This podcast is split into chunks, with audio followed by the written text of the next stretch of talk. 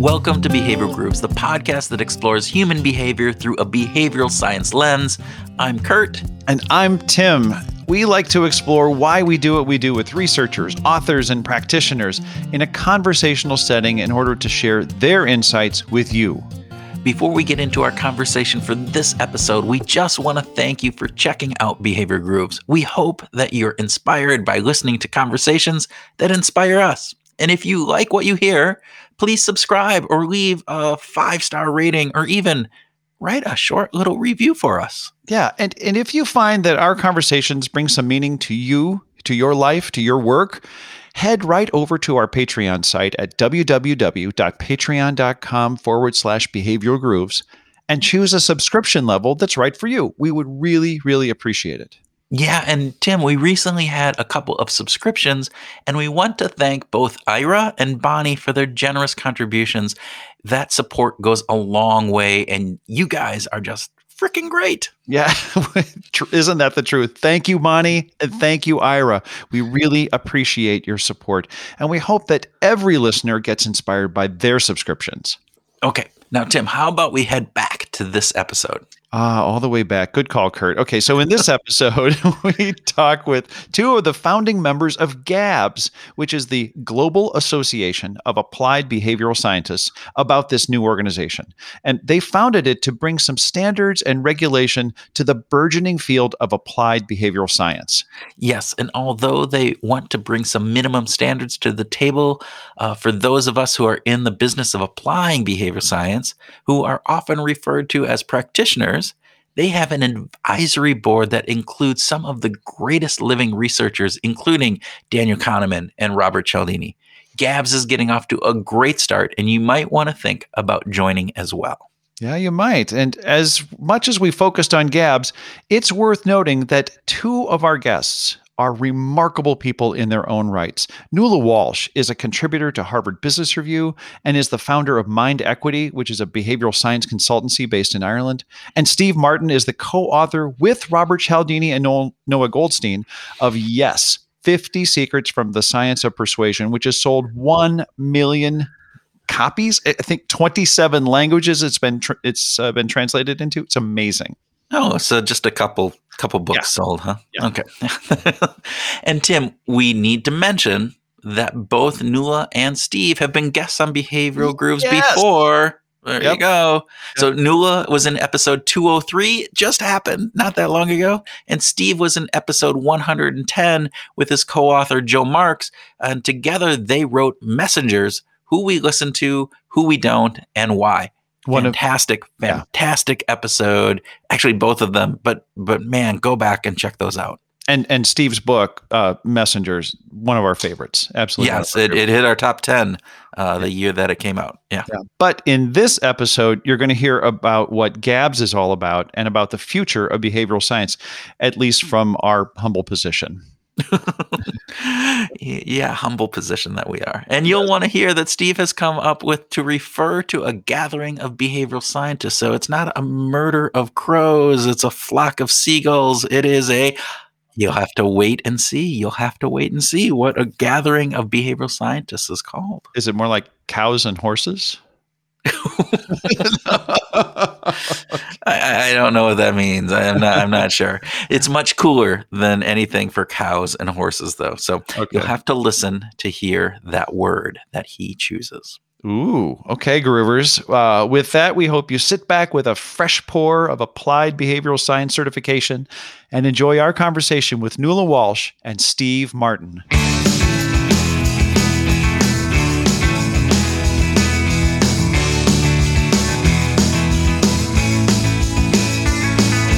Steve Martin and Nuala Walsh, welcome to Behavioral Grooves. Thanks, Tim. It's great to be here. It's good well, to welcome back. We are yeah. we are glad to have both of you back and together. This will be this will be really fun. And we're going to start with a speed round like we always. You guys have gone through this. You know the routine. However, we may have some special speed round questions for you today. So we might. Uh, we'll start. The first one is not special. This is one we've used with others, but uh, a day at the beach or a day in the mountains. Nuala, which would you prefer? A day at the beach.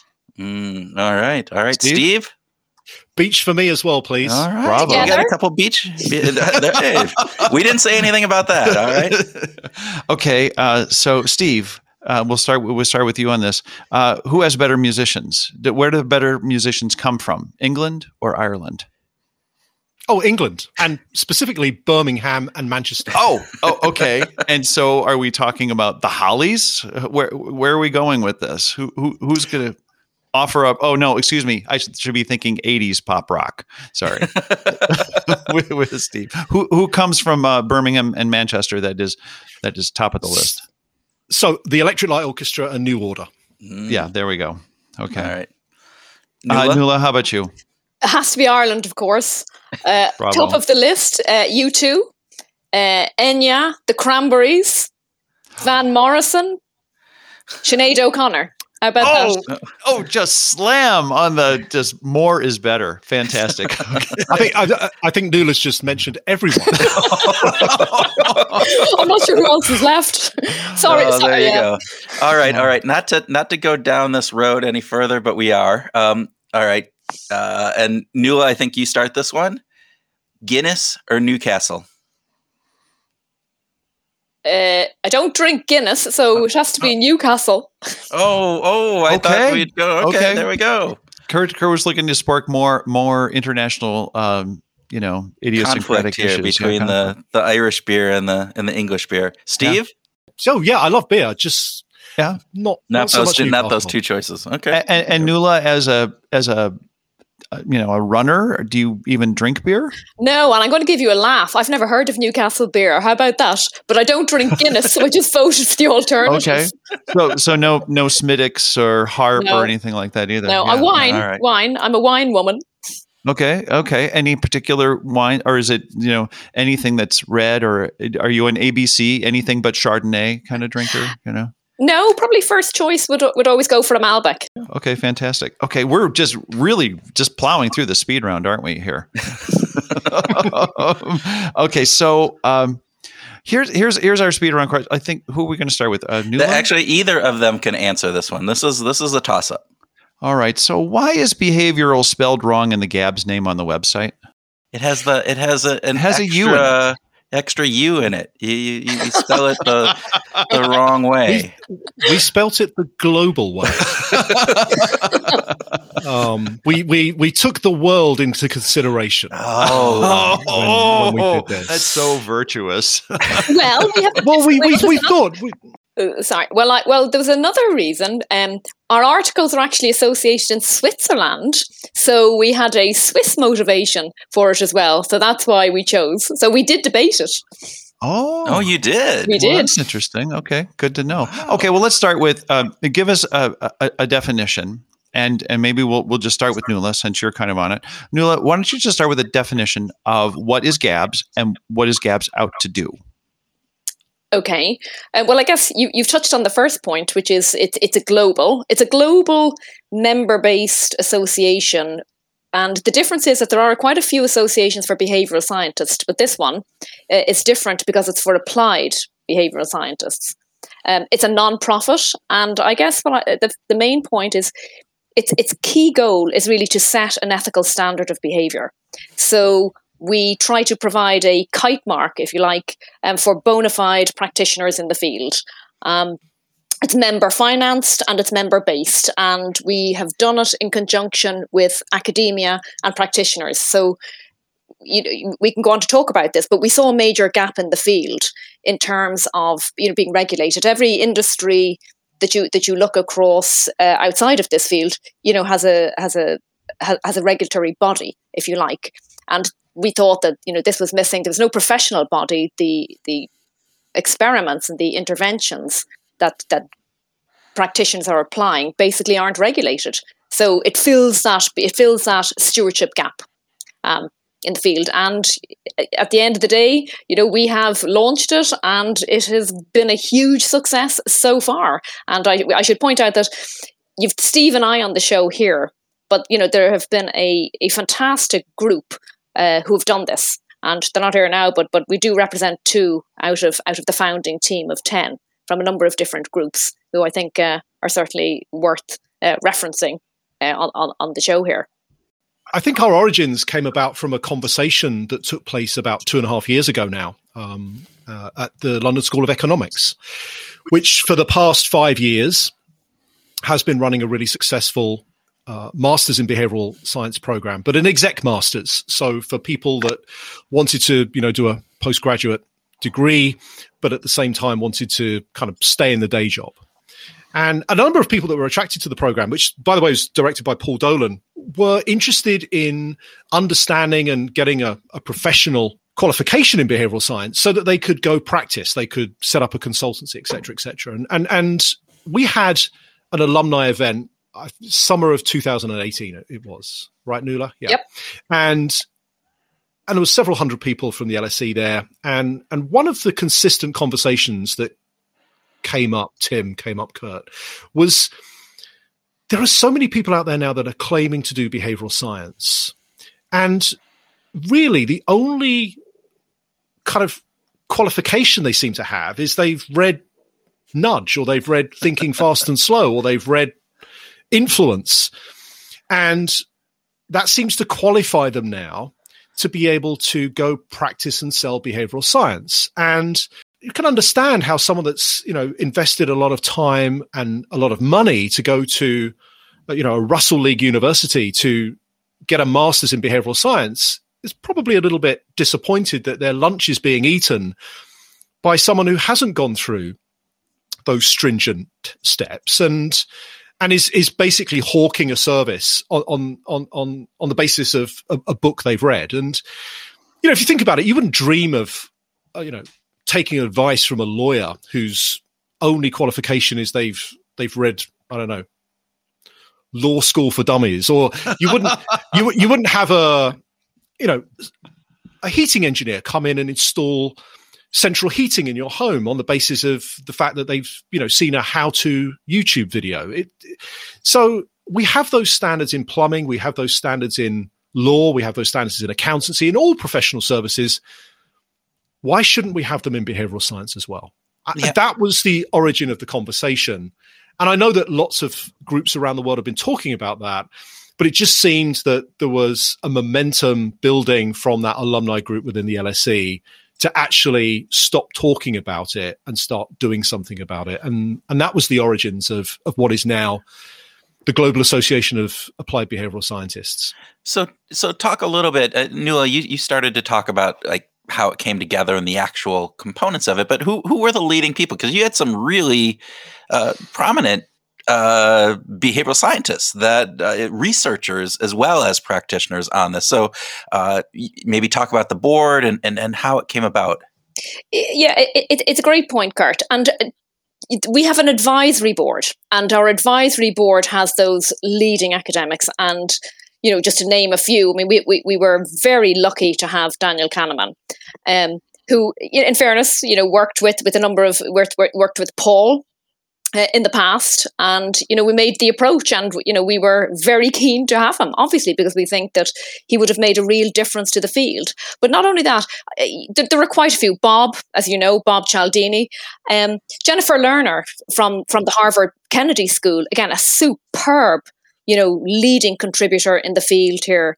Um, you know uh, Maya Shankar, also from you know from, from the White House, now worth Google we've got quite a quite a few. Um, and what we deliberately did was try to have a board and people who could represent the field, who would not just put a credibility stamp on it, but people who were really passionate about trying to make a difference, trying to make sure that not just that, not just that the field was future proofed, if you like, um, and made more legitimate, but but also helped develop the next generation of thinkers. So there are two components to this, and Steve rightly touched on the first group, which is the behavioral scientists themselves, which need to be qualified, vetted, accredited, etc. But the other group that's seriously at risk here, if we don't have this, are clients, corporations, who use behavioral scientists. And the problem is that this field is so attractive, it's exploding in popularity, that people are rebranding themselves as either HR from HR or marketing to being behavioral scientists, that people are going out um, with with with false labeling, if you like, and be, and because they're quite good at selling, and we've got like the greatest hits of behavioral science, you know, in, in our back pocket, people and companies are believing these stories and taking people who may not be as qualified um, as, as we would hope and want them to be. So the risk is it is a serious business risk when some of these experiments fail in companies. And you know, uh, there is a replication crisis in the field. There is a there, there's a lack of people admitting um, whether whether whether experiments you know fail in in the field. So can you imagine the implication when it comes to companies? Because then you really do have people's lives at stake, whether it's you know citizens or whether it's employees with these experiments that can and have gone wrong. I mean, there've been quite a few well-known ones, you know, uh, uh, from from the you know the, the world of prisons. Um, but there have been many others in healthcare as well, and I think this is serious consequences. So it's it's a two-sided um, initiative, if you like. So it, it, it protects the, the, the behavioral science from being sued, if you like, and also it protects companies. So that's why the, the, the regulation really matters. But the board, but the advisory board, you know, their role is to help guide the field and to help work with with the exec, with us. Um, and it's you know Steve, myself, and you know Torben Emmerling from, from advisory, Affective Advisory is on, on the on the exec as well.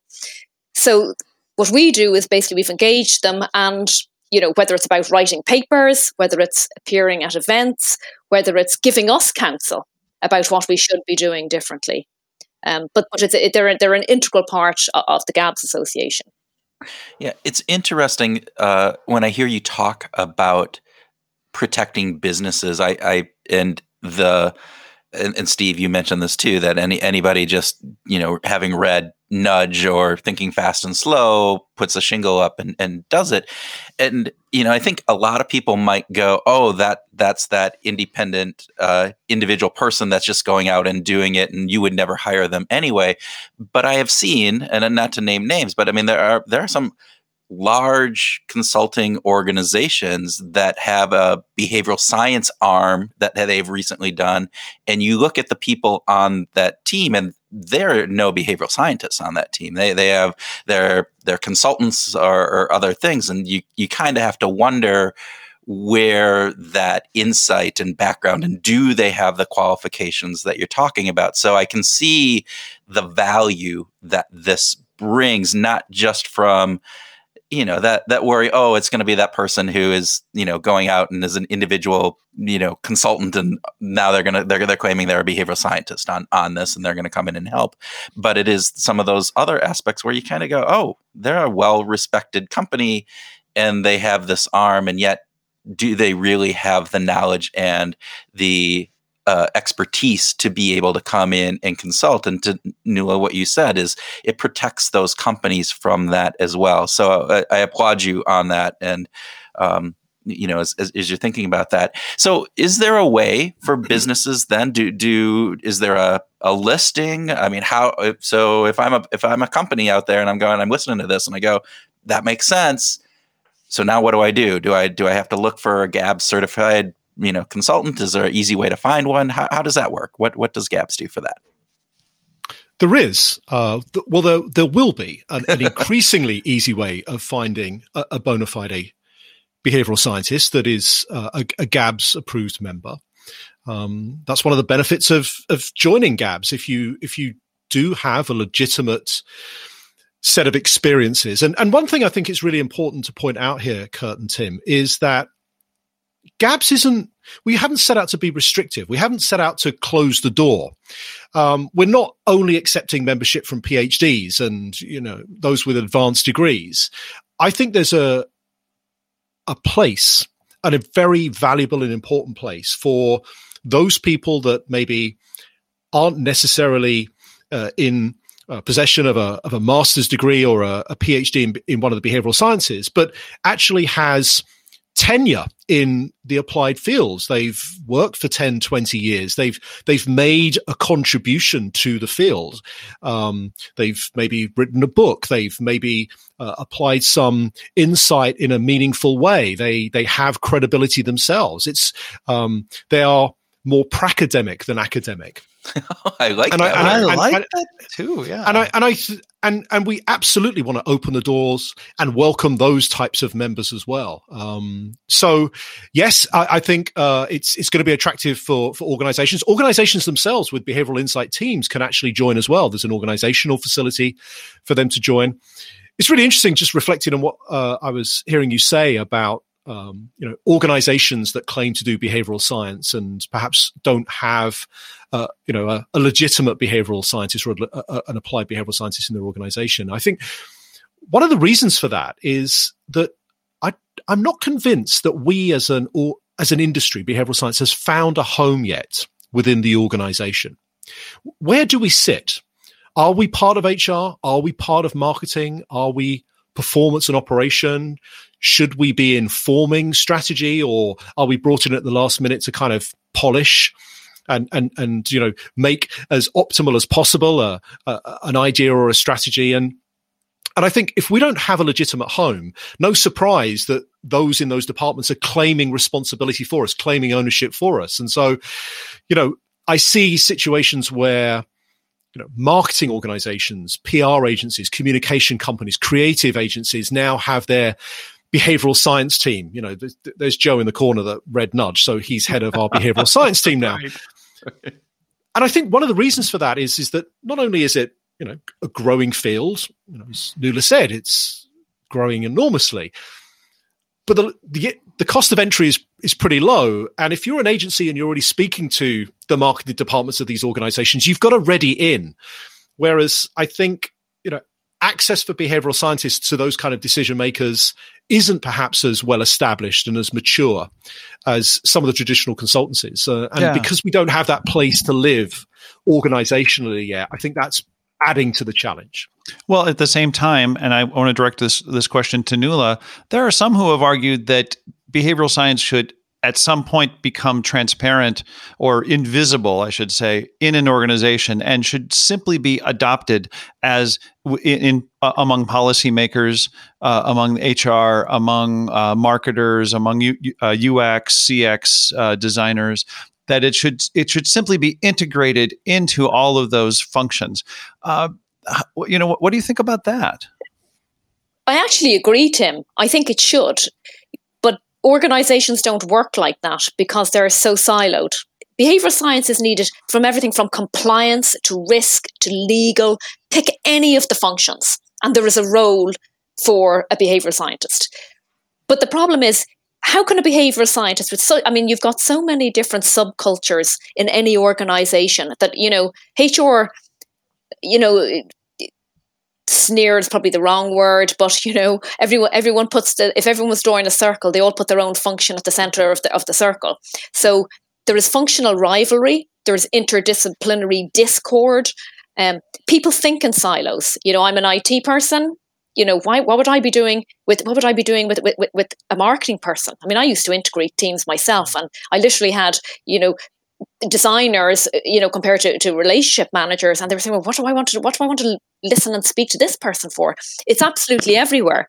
So, so to answer the question, I think it's absolutely critical, and what we need is to Kurt's point, which was to Kurt's question, which was how do the how do you know? You need to have you need to be able to find these behavioral scientists who have a holistic view of an organization and aren't narrow minded in their own fields like I'm the healthcare person so you know I can only talk about healthcare or I'm the I'm the incentives person so I'll only speak to HR we need these broad behavioral scientists who can go in and speak at the top from the top level. This is board level. I mean mm-hmm. look at Theranos. If they had access to a behavioral scientist would all of that really have happened? I mean, there are mm. some horror stories. I mean, that, that whole book, the, the you know the, the Bad Blood book, is just a horror story of what a behavioral scientist could have done with that company. You know, from the top down, from, from the day when the board decided to fire the CEO, and guess what? She persuaded them that give me another chance, please. I mean, have you ever heard of that anywhere? Um, so the lack of governance having a, the behavioral scientists from the top down, I think, will safeguard um, safeguard companies in the future and is the most undervalued skill there is. I'm 30 years working with corporates, and if they had more behavioral scientists, they would have avoided so much reputational damage and probably have made a lot more money. Um, into, into the bargain. So, as far as it can be done, I think it can be done. But I'm sure, Steve, you probably ha- have something to add on this. Well, I think we have a supply side issue. There's not many of us. Mm. Um, and so, therefore, was it Akerlof that's talked about the market for lemons? Uh, if there's if there's not enough supply of good stuff, then lemons will emerge and will start to fill those holes uh, where the opportunities lie. And I think we are, and I think it's important that we recognize at the relative early stages of the promise that applied behavioral science brings. I, I know, and I know in previous episodes that that you, Tim, and Kurt have broadcast that I've listened to and enjoyed, that you've spoken to people about the history of of behavioral science. You know, right back to the you know Kurt Lewin of the 1940s and beyond, and you know then consumerism and behaviorism and and you know all those great names from the you know early 50s right through to the 80s and 90s in the present day. Um, there's been there's a rich area for us to mine, but in terms of the applied opportunity so far, we're we're very very early on, and there aren't that many applied behavioral scientists, legitimate ones that are actually out there that are studying to the to the point where they say, I want to do this for a living, in the same way as a lawyer wants to study law, uh, a, a, doctor wants to study and practice medicine. And all the time we've got that supply side scarcity, I, I think this problem is going to continue to exist. Steve, I think you bring up a really important point there this idea both of the scarcity aspect and then the lemons that result as a part of that because hey there's more demand than there is supply so anybody again puts that shingle out and they may not have that qualification or the expertise. But I, there's also this aspect of it's a relatively new field. And yes it has it has roots back into the 1950s and you could probably even really go back into you know well before that with some of the the psychology and various different pieces of it. But it really hit its stride in the you know from a research perspective 90s 2000s uh, and then became popular with the introduction, as you said, of some of these books of Nudge and Thinking Fast and Slow and Predictably Irrational. And so it became more commonplace in the market. And one of the, I, I, I tell the story, I mean, I got invited into a senior level uh, executive meeting because they had read Drive by Dan Pink, which it, you know eh, I, I can disagree with a lot of what Dan said in there, but what was nice is he brought in the the concept of what behavioral science is and in other words into a C level suite that they had not thought of before. Um, that being said, I think one of the interesting pieces, and Tim and I have talked about this, is that at least in my opinion, maybe you guys have a different perspective of this. I I see behavioral science being applied inside businesses. Actually, it's not inside businesses; it's more of a consumer facing side than it is actually applied internally inside of organizations. I see that as being a much more rich and uh, having having greater impact and and more focus within organizations. Do, are you guys seeing the same thing? And do you think there is value? Nuala, you were kind of bringing this up in just some of the, the, the negative case studies that you were talking about. Is is there a role for being internally uh, looking at employees and our strategic thinking versus just a consumer facing? How do we get people to you know try our product or to you know adhere to our prescriptions or whatever that would be? I, I think, Kurt, that's a great question. I think the, and, and it plays to your point about why the field has grown. The, the more visible, the more salient um, conversations and, and messages from the field fall into that consumer research area. The public policy area gets a lot of attention and profile. Organization behavior does not. Or organization behavior, judgment, decision making, employees, there isn't an element of, of, of employee behavior that isn't susceptible to, to these problems. Motivation. I mean, motiv- we're talking motivation of consumers, motivation of people in organizations. All the bad behavior, um, top down behavior, you know, all of the ethical conduct. I mean, name any of the, the behavioral science mechanisms and each one of them can be applied in an organization. But but as you say, the the, the, the challenge is that the C suite who basically would pay the bills for this, even though I don't think we're half as expensive as some of those large consulting firms, um, and, and, we're not. But the problem, the problem is that on the one hand, it's a double-edged sword. That, that you know the Daniel Pinks that you were talking about, or the nudge or, or, or influence, get you get get people excited, but that's where it stops. And we, and Steve and I have talked about this a few times, are we good as a field at selling ourselves? Well, on the one hand, you could say, yes, aren't we great? Look at all these bestsellers, you know, the best selling books. But on the other hand, well, maybe we're not that good if we're not able to sell ourselves enough to the audiences and to a, a C-suite audience is very different. Um, because basically you're, t- you're showing them how warped they are and how irrational they are in their thinking and really who wants to, who wants to pay you to be told to, you know you're you're they're irrational. It's you know no one wants to be told they've an ugly baby or, or, or a dysfunctional team.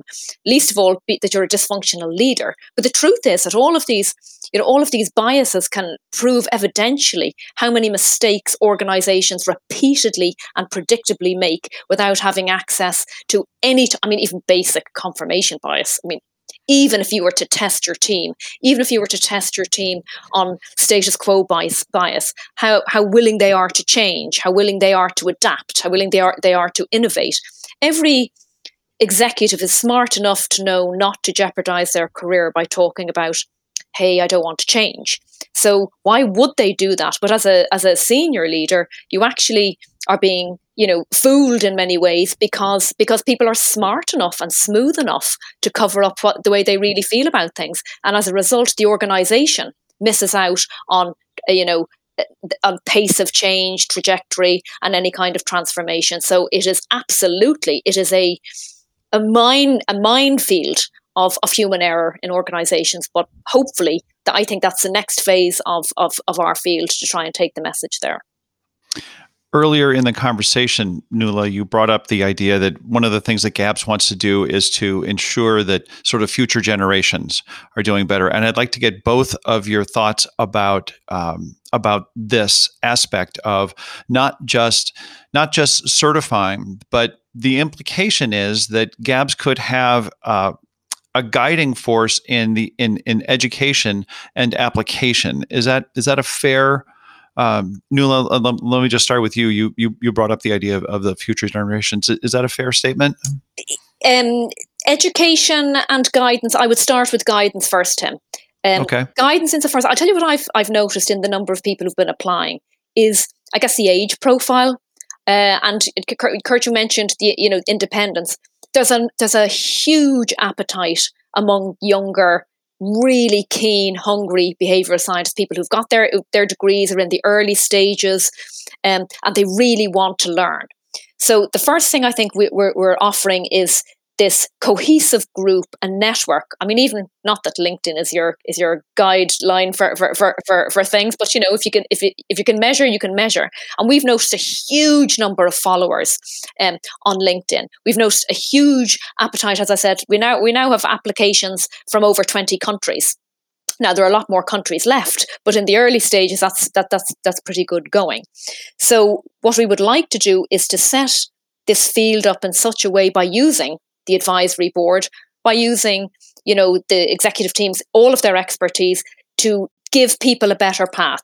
The education point is slightly different and steve and i and and the rest of the team have talked about this. We think we're too early in this phase. What we would like to do is get the membership up and running to offer you know events with leading speakers like yourselves of course um, you know to attend to give a different view and to give people a central port because that's what that's what GABS is. Beyond the accreditation, it's a central it's a central port for people to come and share their successful case stories and to learn to learn the mistakes and maybe find a way to enter some of the into the private sector in a more in a more strategic way, delivering messages that people will actually hear.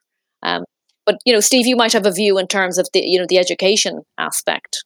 Well, I think uh, I think uh, for those that have read anything that, that Joe and I have written recently, we've uh, we we do think that um, you know subjects like basic psychology are not introduced early enough into curriculums. Now, I'm uh, so I'm enthused listening to to Nuala and talking about GABS of could potentially see a role in the future for an organization like the Global Association of Applied Behavioral Scientists, encouraging uh, earlier adoption of, of some of behavioral science's basic lessons. Uh, and so, you know, the controversial thing that I did go on record as saying, um, not that anyone was particularly listening was that I think we've got far too many geography teachers in the world. Um, and, and what I meant by that was that most countries in the world uh, at age 16, children will have spent upwards of about two years uh, studying geography at least, and then they'll, they'll, take an exam. There's about 40%, I think, at 16 study geography. Uh, for psychology, it's less than 2%. So yeah. are we saying that geography is 20 times more important than psychology? Well, if you then look at the entries into higher education, um, the number of psychology graduates, the number of people that are going into study now, uh, you know, one of the behavioral sciences far outstrips geography. And so, you know, is one of the reasons why we're not maybe encouraging more people into this field and that we've got this supply side scarcity at the moment down to the fact that we perhaps aren't introducing something as fundamental as how you behave, why you do the things you do earlier on in the education curriculum. Um, it, it, seems to me that there might be a case for that. Um, and please, uh, for those geography fans out there, um, I'm not suggesting that we replace geography teachers with psychology teachers, but maybe there's a maybe there's a, re, a rebalancing that maybe uh, is worth talking about. I, I, would agree with you actually. So I, I'm I'm actually think that it's a less controversial issue than than maybe you think because I think there is a lot of of elements when we think about the educational system, particularly in a primary setting, that we have an antiquated way of looking at that educational curriculum. And we don't have decision sciences in there. We don't have basic psychology that are these fundamental learning pieces that if if we did we may not have as many of the issues that we currently do in the world and i'm you know coming from a very american centric place here, but I'm just looking at the politics that are going on and some of the misinformation and people, you know, believing in these falsities or not believing in science. And partly because I don't think they understand how science works. And just that that literacy is vital. And I believe I, I would wholeheartedly agree with you on on your your thoughts there, Steve. And even from the perspective, we got Google Maps. Why do we need geography? Come on, I mean, you can just well, Google indeed, Maps. Indeed. Um, uh, I I I think I can remember what an oxbow lake is, but entirely what I would do that that information. I'm I'm not entirely sure. But just to come back on your point and just to reinforce it, this is not just me saying this. I mean, you, you look at Steven Pinker describes psychology as a hub science. Yeah. Uh, and and when he talks about it, he talks about psychology being in the very center, and it in it's partly biology, it's partly social science. If you look at anthropology, sociology, economics, but it's art as well. How do we appreciate art? How do we form opinions? How do we think, I like that, I don't like that? I listen to that person, not that person. It really is. He's exactly right. It is a hub science. And surely we should be teaching hub sciences at an earlier age and not allowing people to opt in with their wallets at age 18, 19, 20? Yeah, I, I, probably I think what Steve has described in, in, in the classroom is reflected completely in the boardroom. The mm. overweighting of the uh, harder the harder skills, if you like, compared to the softer skills. And let's face it, behavioral science seems the word science doesn't hold that much rigor. Um, the word behavior is soft. Sometimes it's gender related, um, and people see it as a soft skill. So, you know, do you see do you you see a CFO at the table? You know, with finance, you see a CRO for risk. Do you see as many CMOs for marketing or a CHRO for human resources? You don't. If you look at the composition of non-executive roles, how many of them are looking for hard audit um, and, and risk skills? There are very few now who although there are a few, um, and it is growing, but it's t- it's too few who actually have an appreciation for culture. And, and when I say culture, I mean behavioral science would fall into that into that category. But there is still a very strong overweighting of the hard skills rather than the soft skills, and that is permeated throughout organizations with, I guess, an overweighting of um, uh, IQ over EQ. So I think there is more than one challenge. I think, and Steve, is absolutely right. It does start in the classroom, but it gets reflected, you know, as I said, in the boardroom and also in the courtroom. So again, it, you know, these are very big topics and very big areas, but huge areas where behavioral science can make it can make a significant and material difference, not just to individuals, but but to organizations and society. Yeah, Nuala, it's you remind me. I did work 20 plus years ago now, um, where we were going in and we were working with a, a new CEO brought into a large restaurant chain. And he made the statement he said that the hard skills are now easy and the soft skills are now hard. And we worked on that. We were working on, you know, looking at those softer interpersonal skills and various different things. And the sad thing is he was gone within a year like the board said no. It, it, didn't get the immediate financial results therefore he was gone.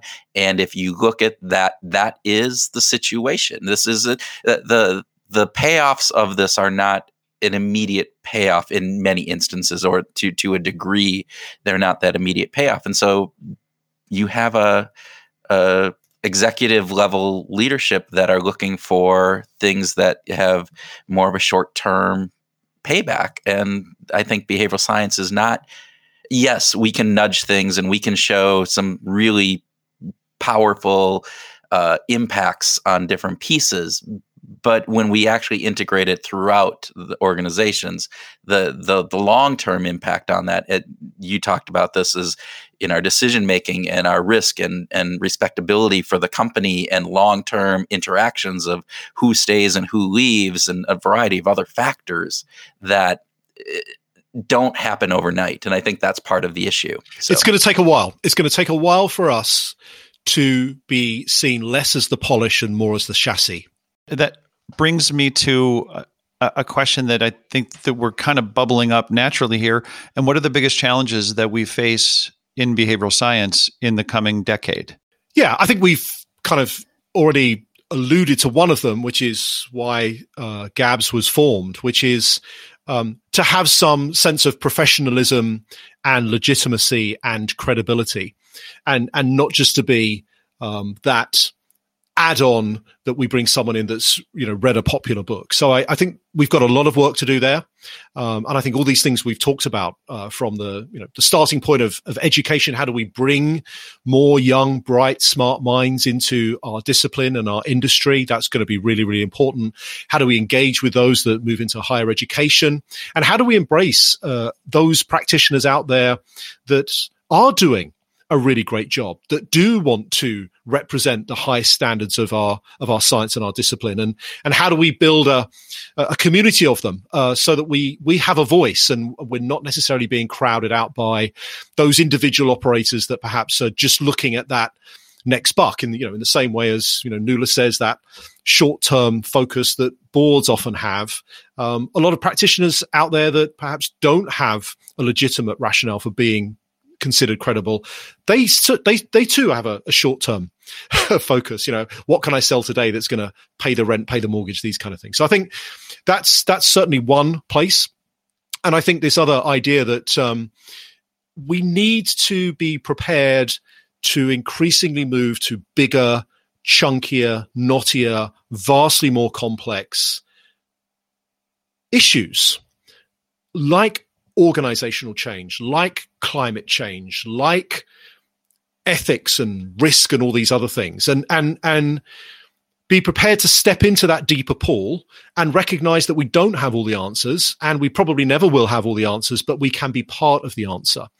Um, otherwise, I think, you know, we, we do run the risk of potentially being those people that you bring in at the last minute to optimize a strategy as opposed to those folks that have a legitimate role and a voice at the table to inform it. Um, that's, yeah. I think, the inherent yeah. challenge at the moment.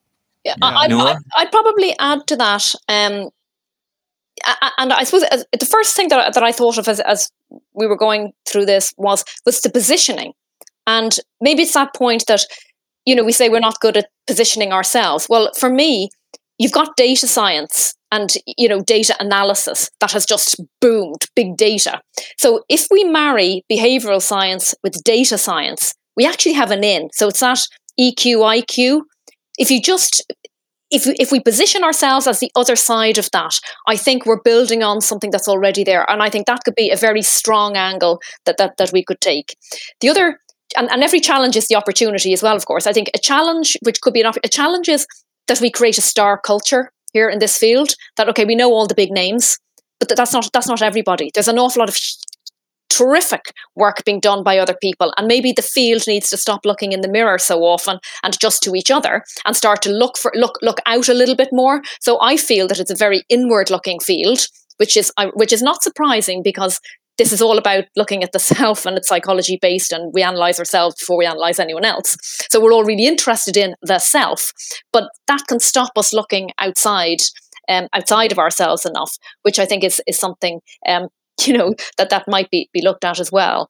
Um, and the other one is i i, I would build on, on steve's point. I think some of the some of the interventions that that, that are looked at are small scale, are short term. There are massive problems. Okay, Steve mentioned, you know, climate change, but there's domestic violence, there's genocide, there are these huge societal problems.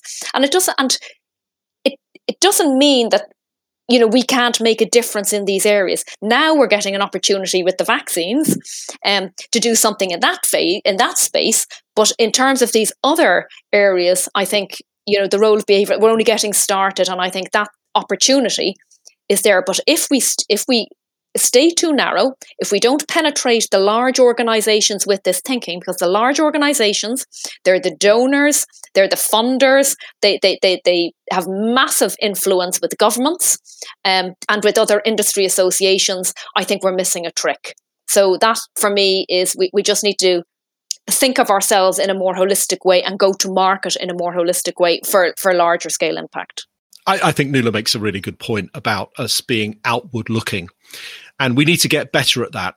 And we perhaps need to seek assistance and training in that as well. I was I, the reason that you saw me laughing uh, kind of off camera a moment or two ago was that as as as Nuala was uh, was was was talking, I was reminded a few weeks ago I was asked the question, uh, "What is the collective term for a group of behavioral scientists?" And the first word that came to mind was a reflection. That's a fantastic term. Wow. Wow. And I'm, with a, I, yeah, I just, I'm just like, I'm just diving in on that. I'm just like letting that soak in. So, so here, here is the, the, the, I think this is the most important question that we could have all, all this episode. Um, and I'm amazed that Tim hasn't asked it already. So, does Gabs have an official song? And, and if they don't, do they want Tim to write one? we would love Tim to write one. Tim, the challenge has now been set. Oh my god. Total setup. Kurt, you are so in the shit for that one. yeah, sorry, man. Yeah. Oh, okay, we well, do we do not we do not but uh, we we we'd seek your uh, wisdom and counsel on uh, perhaps thinking about one i to me, I think it should have the word open or welcome or something like of, of that sentiment in the title. And a reflection in there, you know. Yeah, you have, yeah. yeah. there you go. We'll bring that all together. We'll, we'll, we'll, we'll come back to you, uh, and and Tim will have uh, his his entry in for the official oh. Gab song um, oh. as that. we go. Love that.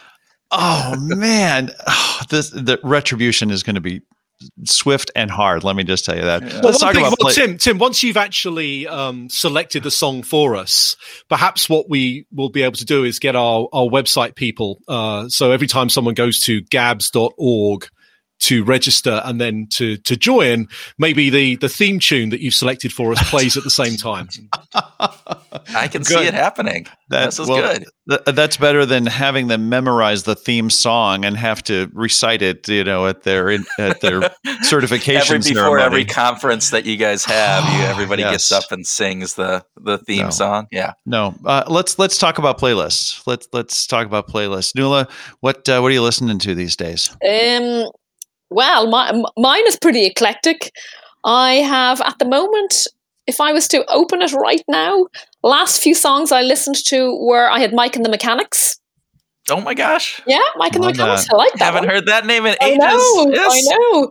Uh, Fleetwood Mac, believe it or not. So I heard the chain on the radio, so I put some more on. So I've been listening to a few of those. God, I love that album. So uh-huh. mine has been taking me back a little bit. And then I think I also have I always have Rod Stewart because I once upon a time I saw Rod Stewart in Vegas and he was a lot better than I had remembered. So um, I thought Rod is always Rod always brings you uh, brings you up. So fantastic. So th- yeah, so it's it's pretty it's it's pretty eclectic. I think there's a bit of Hozier in there, Queen, nothing Irish. I, I hasten to add. That's okay. That's okay. How, how, about you, Steve? What's on your playlist these days?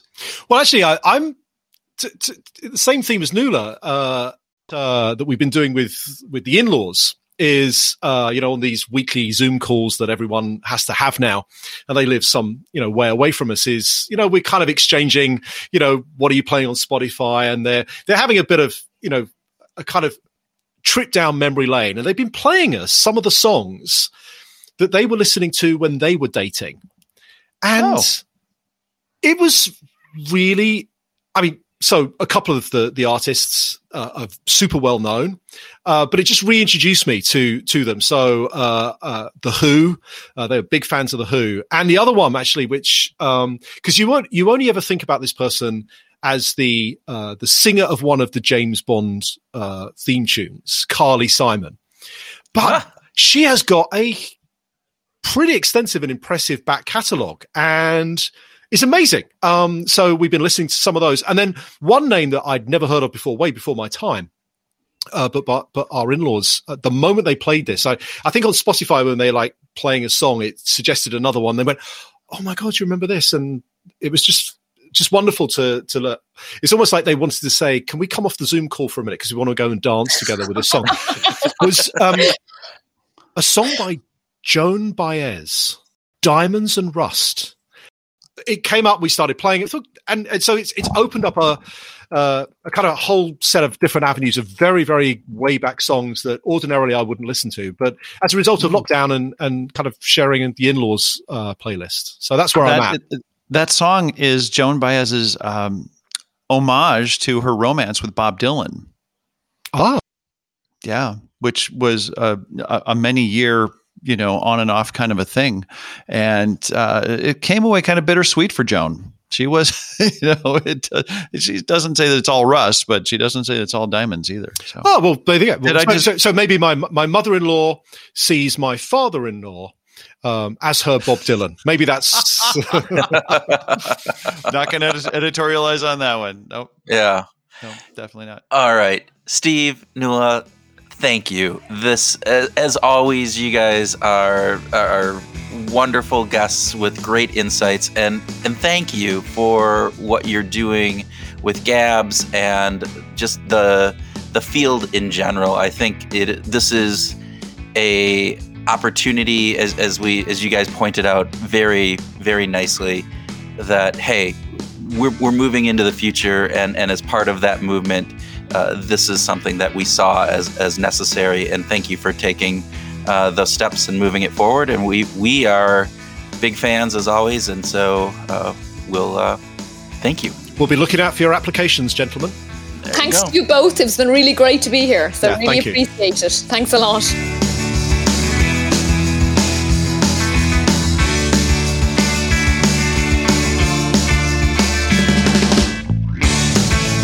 to our grooving session where Tim and I groove on what we learned from our discussion with Nuala and Steve, have a free flowing conversation, and talk about whatever else comes into our GAB certified brains. Don't you? Oh, but wait, we're, we're, we're not actually GAB certified yet. We have our applications in, and we're almost there. Maybe it's a, it's maybe they'll hurdle. accept us. It's a high hurdle. I don't know. They might accept you and not me. dude, you've got the PhD. If yeah, anybody but you in. have have the knowledge. You you are the the rock star of our, of this duo. I'm just the I'm the pretty face. You know. You're, so like you're the lead singer that's out front getting all the kudos but i'm the guy doing all the musical arrangements to make it sound good is that is that kind of what you're saying you you're playing the bass the guitar the drums the piano um, you're actually singing lead on all of the tracks on the album, and I'm just up there lip syncing uh, in in the actual show. You okay, know, it's my so, beautiful hair. That's what. That's what. It's, yeah, I can I can hear it actually in the breeze. Um, so, so, where should we start our grooving session today? Well, let's just talk about what the hell Gabs is doing. I mean, they it is this organization that is going to uh, you know, trying to set the standard um, around applied behavioral scientists, and I think that this is something we've talked about in the past. Is that this idea that anybody can put a shingle up and just say, you know, I'm a behavioral scientist. And there's not any way of really going back and saying, well, what is a behavioral scientist? What is the certification or the qualifications that you need in order to call yourself a behavioral scientist? And so yeah. this is what Gabs is setting out to do. Yeah, I, I I love. Uh, I think it was Nuala that or Steve, both of them kind of argued that you know we got we got certifications for doctors and lawyers and plumbers and carpenters and truck drivers and you know there's guilds and unions that that signify certain levels of expertise. So why the hell not behavioral science? Yeah, you know there's there's this part of me that's just like why not? So I, I'm really glad that that uh, Steve and Nuala and their co-founders and uh, have agreed to set up this association to start that monitoring process. Well, and I think it's important for organizations who are looking to bring people in because I think uh, this idea that we talked about that, hey, I read Nudge, I read Predictably Irrational, therefore I am a behavioral scientist practitioner because I listened yeah. to Kurt and Tim talk about it on Behavioral Grooves podcast. That should know, be a red flag right there. Well, we, we, we love that. We love that there's this interest in it. I think it gets into the part where what qualifies as an actual behavioral scientist and what does that mean particularly in an applied setting where you're looking at actually in an academic setting you know i think there's there's further rigor but in an applied setting what does that mean and and who can put that shingle up to to say that. And what I do appreciate, because this is the piece that always worries me about this, is that it becomes this little exclusive country club that you need to have a, a master's degree or a PhD in this. Um, and I don't think, and what I love is that they have said no that's not what we're looking for there is there's a lot of knowledge that has been garnered through actually people doing the work over years and years and years and being part of the community of building up this knowledge and sharing this knowledge and expanding on this knowledge just through the field work that they're doing the the work that is so important and recognizing some of that yeah it, I could easily imagine the field breaking down without some sort of oversight, without some sort of cohesive view of it. And I think that that is that is absolutely a, a good thing. And to take into account that there's many people who are deeply steeped in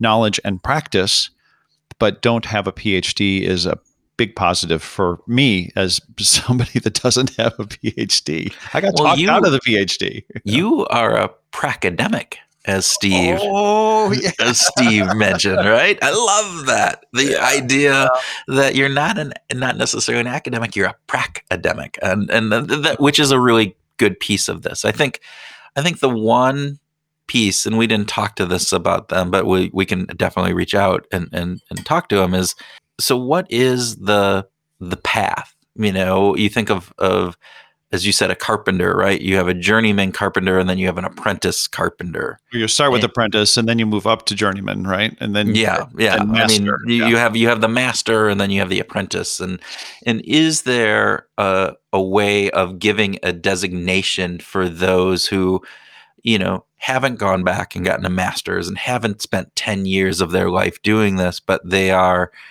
they're steeped in in in researching this and in trying to apply it and they might have been yeah. doing it for a few years and is there another designation that is necessary and maybe maybe that comes as as the organization um, matures and that we start getting this in. And that at this point, uh, we just need to start setting this this bar and figuring that out. But that's something I could see, you know, would be yeah. beneficial. I think there's a lot of people out there. I think the interest in this has been growing um, significantly, exponentially to a certain degree, and we need to allow and figure out how to bring those people into the fold and into the fold quickly, not not having to necessarily wait for that 20 years of experience before you can be considered a uh, practicing practicing behavioral scientists.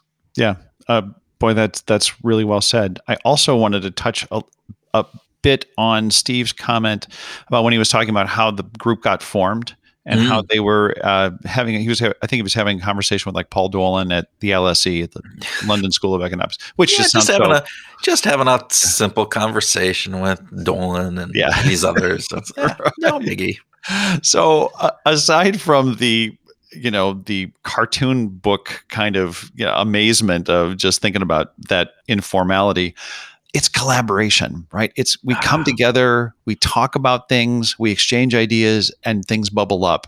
And and it's hard during the pandemic to make that happen. To, it's certainly not going to happen in this way. But I just think that this is a really cool thing, and we need to. We, we I just want to encourage more collaboration in the mm. world. You know, if you've got ideas, share them with somebody, talk to somebody about them. All right, get them out there. But Behavioral Grooves wouldn't exist if you and I hadn't had a conversation about what about actually it wasn't even about what could we do together it ended it, it ended lunch ended with and by and you saying well why shouldn't we do something together yeah i'm like okay well what should we do and then we brainstormed and had a bunch of silly ideas and this this floated to the top well, this didn't even float to the top. It was the meetup, and then this was just yeah. a you know happy accident that happened afterwards. So you know that's. But you're right. When you bring the right people together and you start just having those conversations, and what I loved is the informalness of you know we just had a conversation, started talking about this.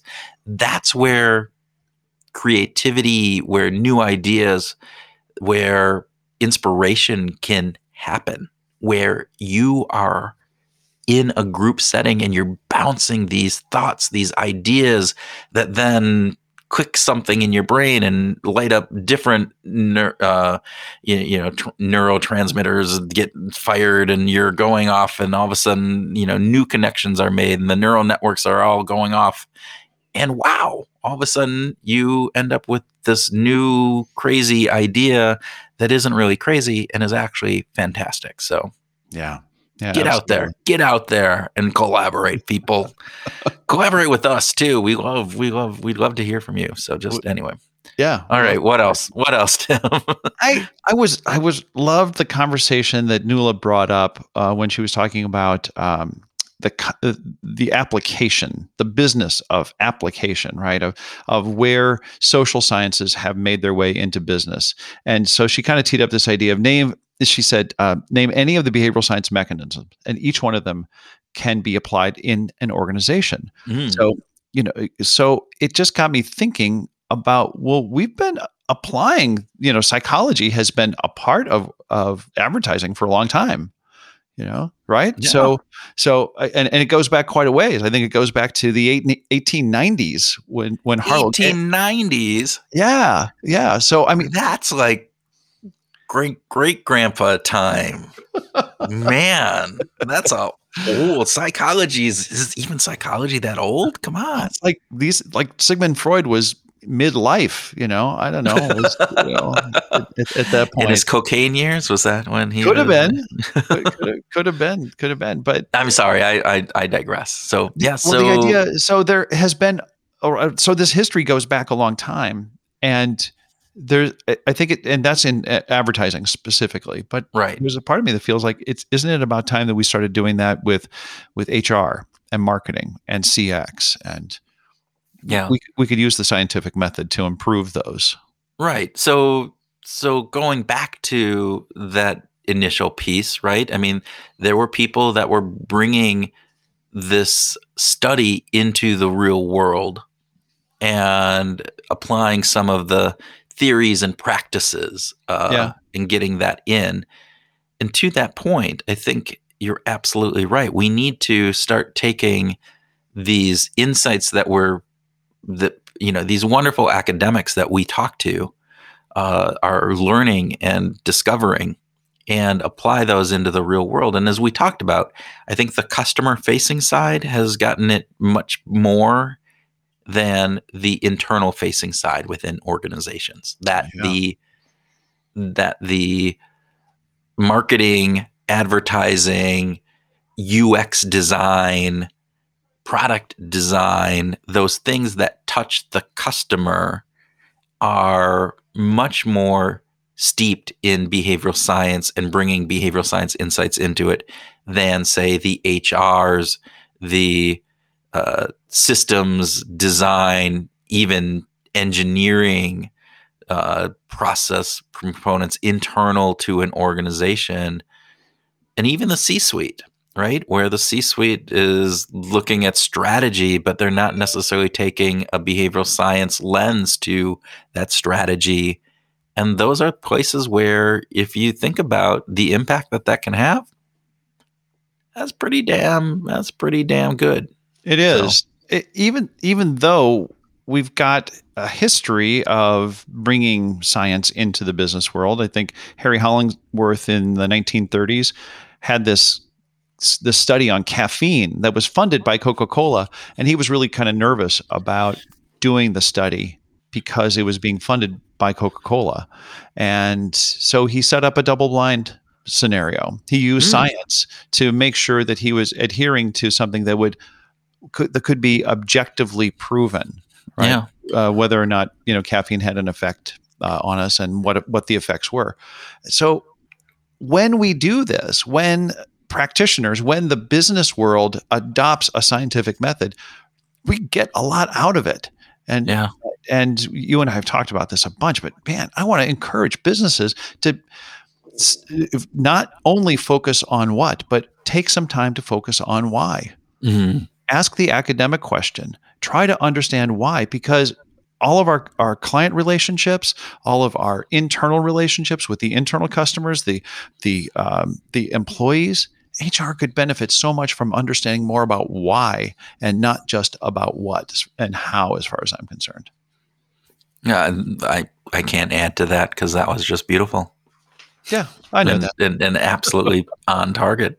Is I, mean, Yeah. I mean, you think about this. I mean, hey, business has brought science in. There's there's business academics, the you know all of the those people that are coming in. I think the piece that we're saying is, look, there's a role for the social sciences. There's a role for behavioral science that needs to um, be addressed within organizations and and by different parts of the organization than it currently is. So And uh, my last comment, uh, I, I don't know what you want to wrap up with, but my last comment is that I was so glad that Steve has been thinking about what to call a group of behavioral scientists.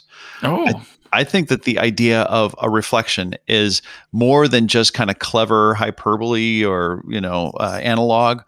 I think it's a really cool idea to think about. Oh, and we had a reflection of behavioral scientists in to talk about this. I could just hear it playing out. I just thought it was cool. So that All right. So a gathering of behavioral scientists is called a reflection.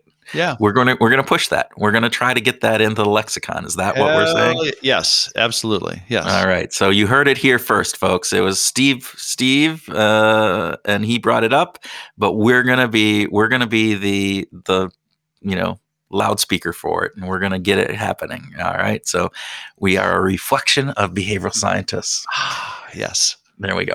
So I just want to make an apology to any geography uh, teachers Oh. or academics out there. We don't mean to disparage you, um, Uh, but there is something around this idea that hey, um, we need to expand. We need to get more education earlier in people's lives about behavioral science, about psychology, because it is, as was mentioned, it's this hub part of Yeah. of our world that so much of human interaction and human behavior is rooted in the behavioral science understanding of that behavioral science. And it's just something that we need to really think about and take a, a another view. And it's not saying that geography isn't important; it is, but uh, we also have to think about the importance of of behavioral science. So with and that, thank, yeah, well, and thank goodness. Just one, one last thought about this: is thank goodness that people like Annie Duke are taking some action to bring decision making to grade school students, like Yeah. with her Alliance for Decision Education, uh, which is right now only based in Philadelphia. You know, her home. Uh, it's we need more of that. We need more curriculum. You know, um, system wide types of, of curriculum around uh, psychology and decision making. So, yeah. cool. Okay, with that, with that, we got a bonus track coming right up, and Kurt is going to read the beautiful bonus track today. Is it beautiful because you wrote it?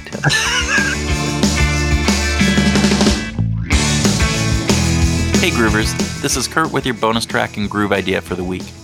In our conversation with Steve and Nuala, we started with what GABS is as an organization, and with the definition of what GABS is, the Global Association of Applied Behavioral Scientists, it's a governing body that is open to those who demonstrate their ability to ethically apply behavioral science to their work. We continued the conversation on a more philosophical note to talk about what is working and what is lacking in applied behavioral science these days. We all agree that there are many opportunities to expand the application of behavioral science in many fields, and we believe that education is critical to making that happen. We like Steve's somewhat controversial comment that students need more psychology and less geography. Although geography is important, uh, we know he was only kind of kidding. For all of the biases and heuristics that have been revealed in recent years through behavioral science, we can imagine a future that brings more psychology to the classroom of younger and younger students. All right, for your groove idea for the week, we'd like you to think about what you're doing to apply behavioral science to your job, on your team, and at your company. Or maybe you've applied some behavioral science in your personal life. Have you tried using a tiny habit that relies on a trigger, like doing a push up after every time you've gone and used the bathroom?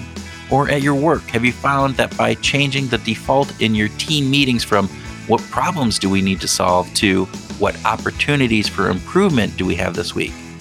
And is that making a positive difference on your team's productivity or morale?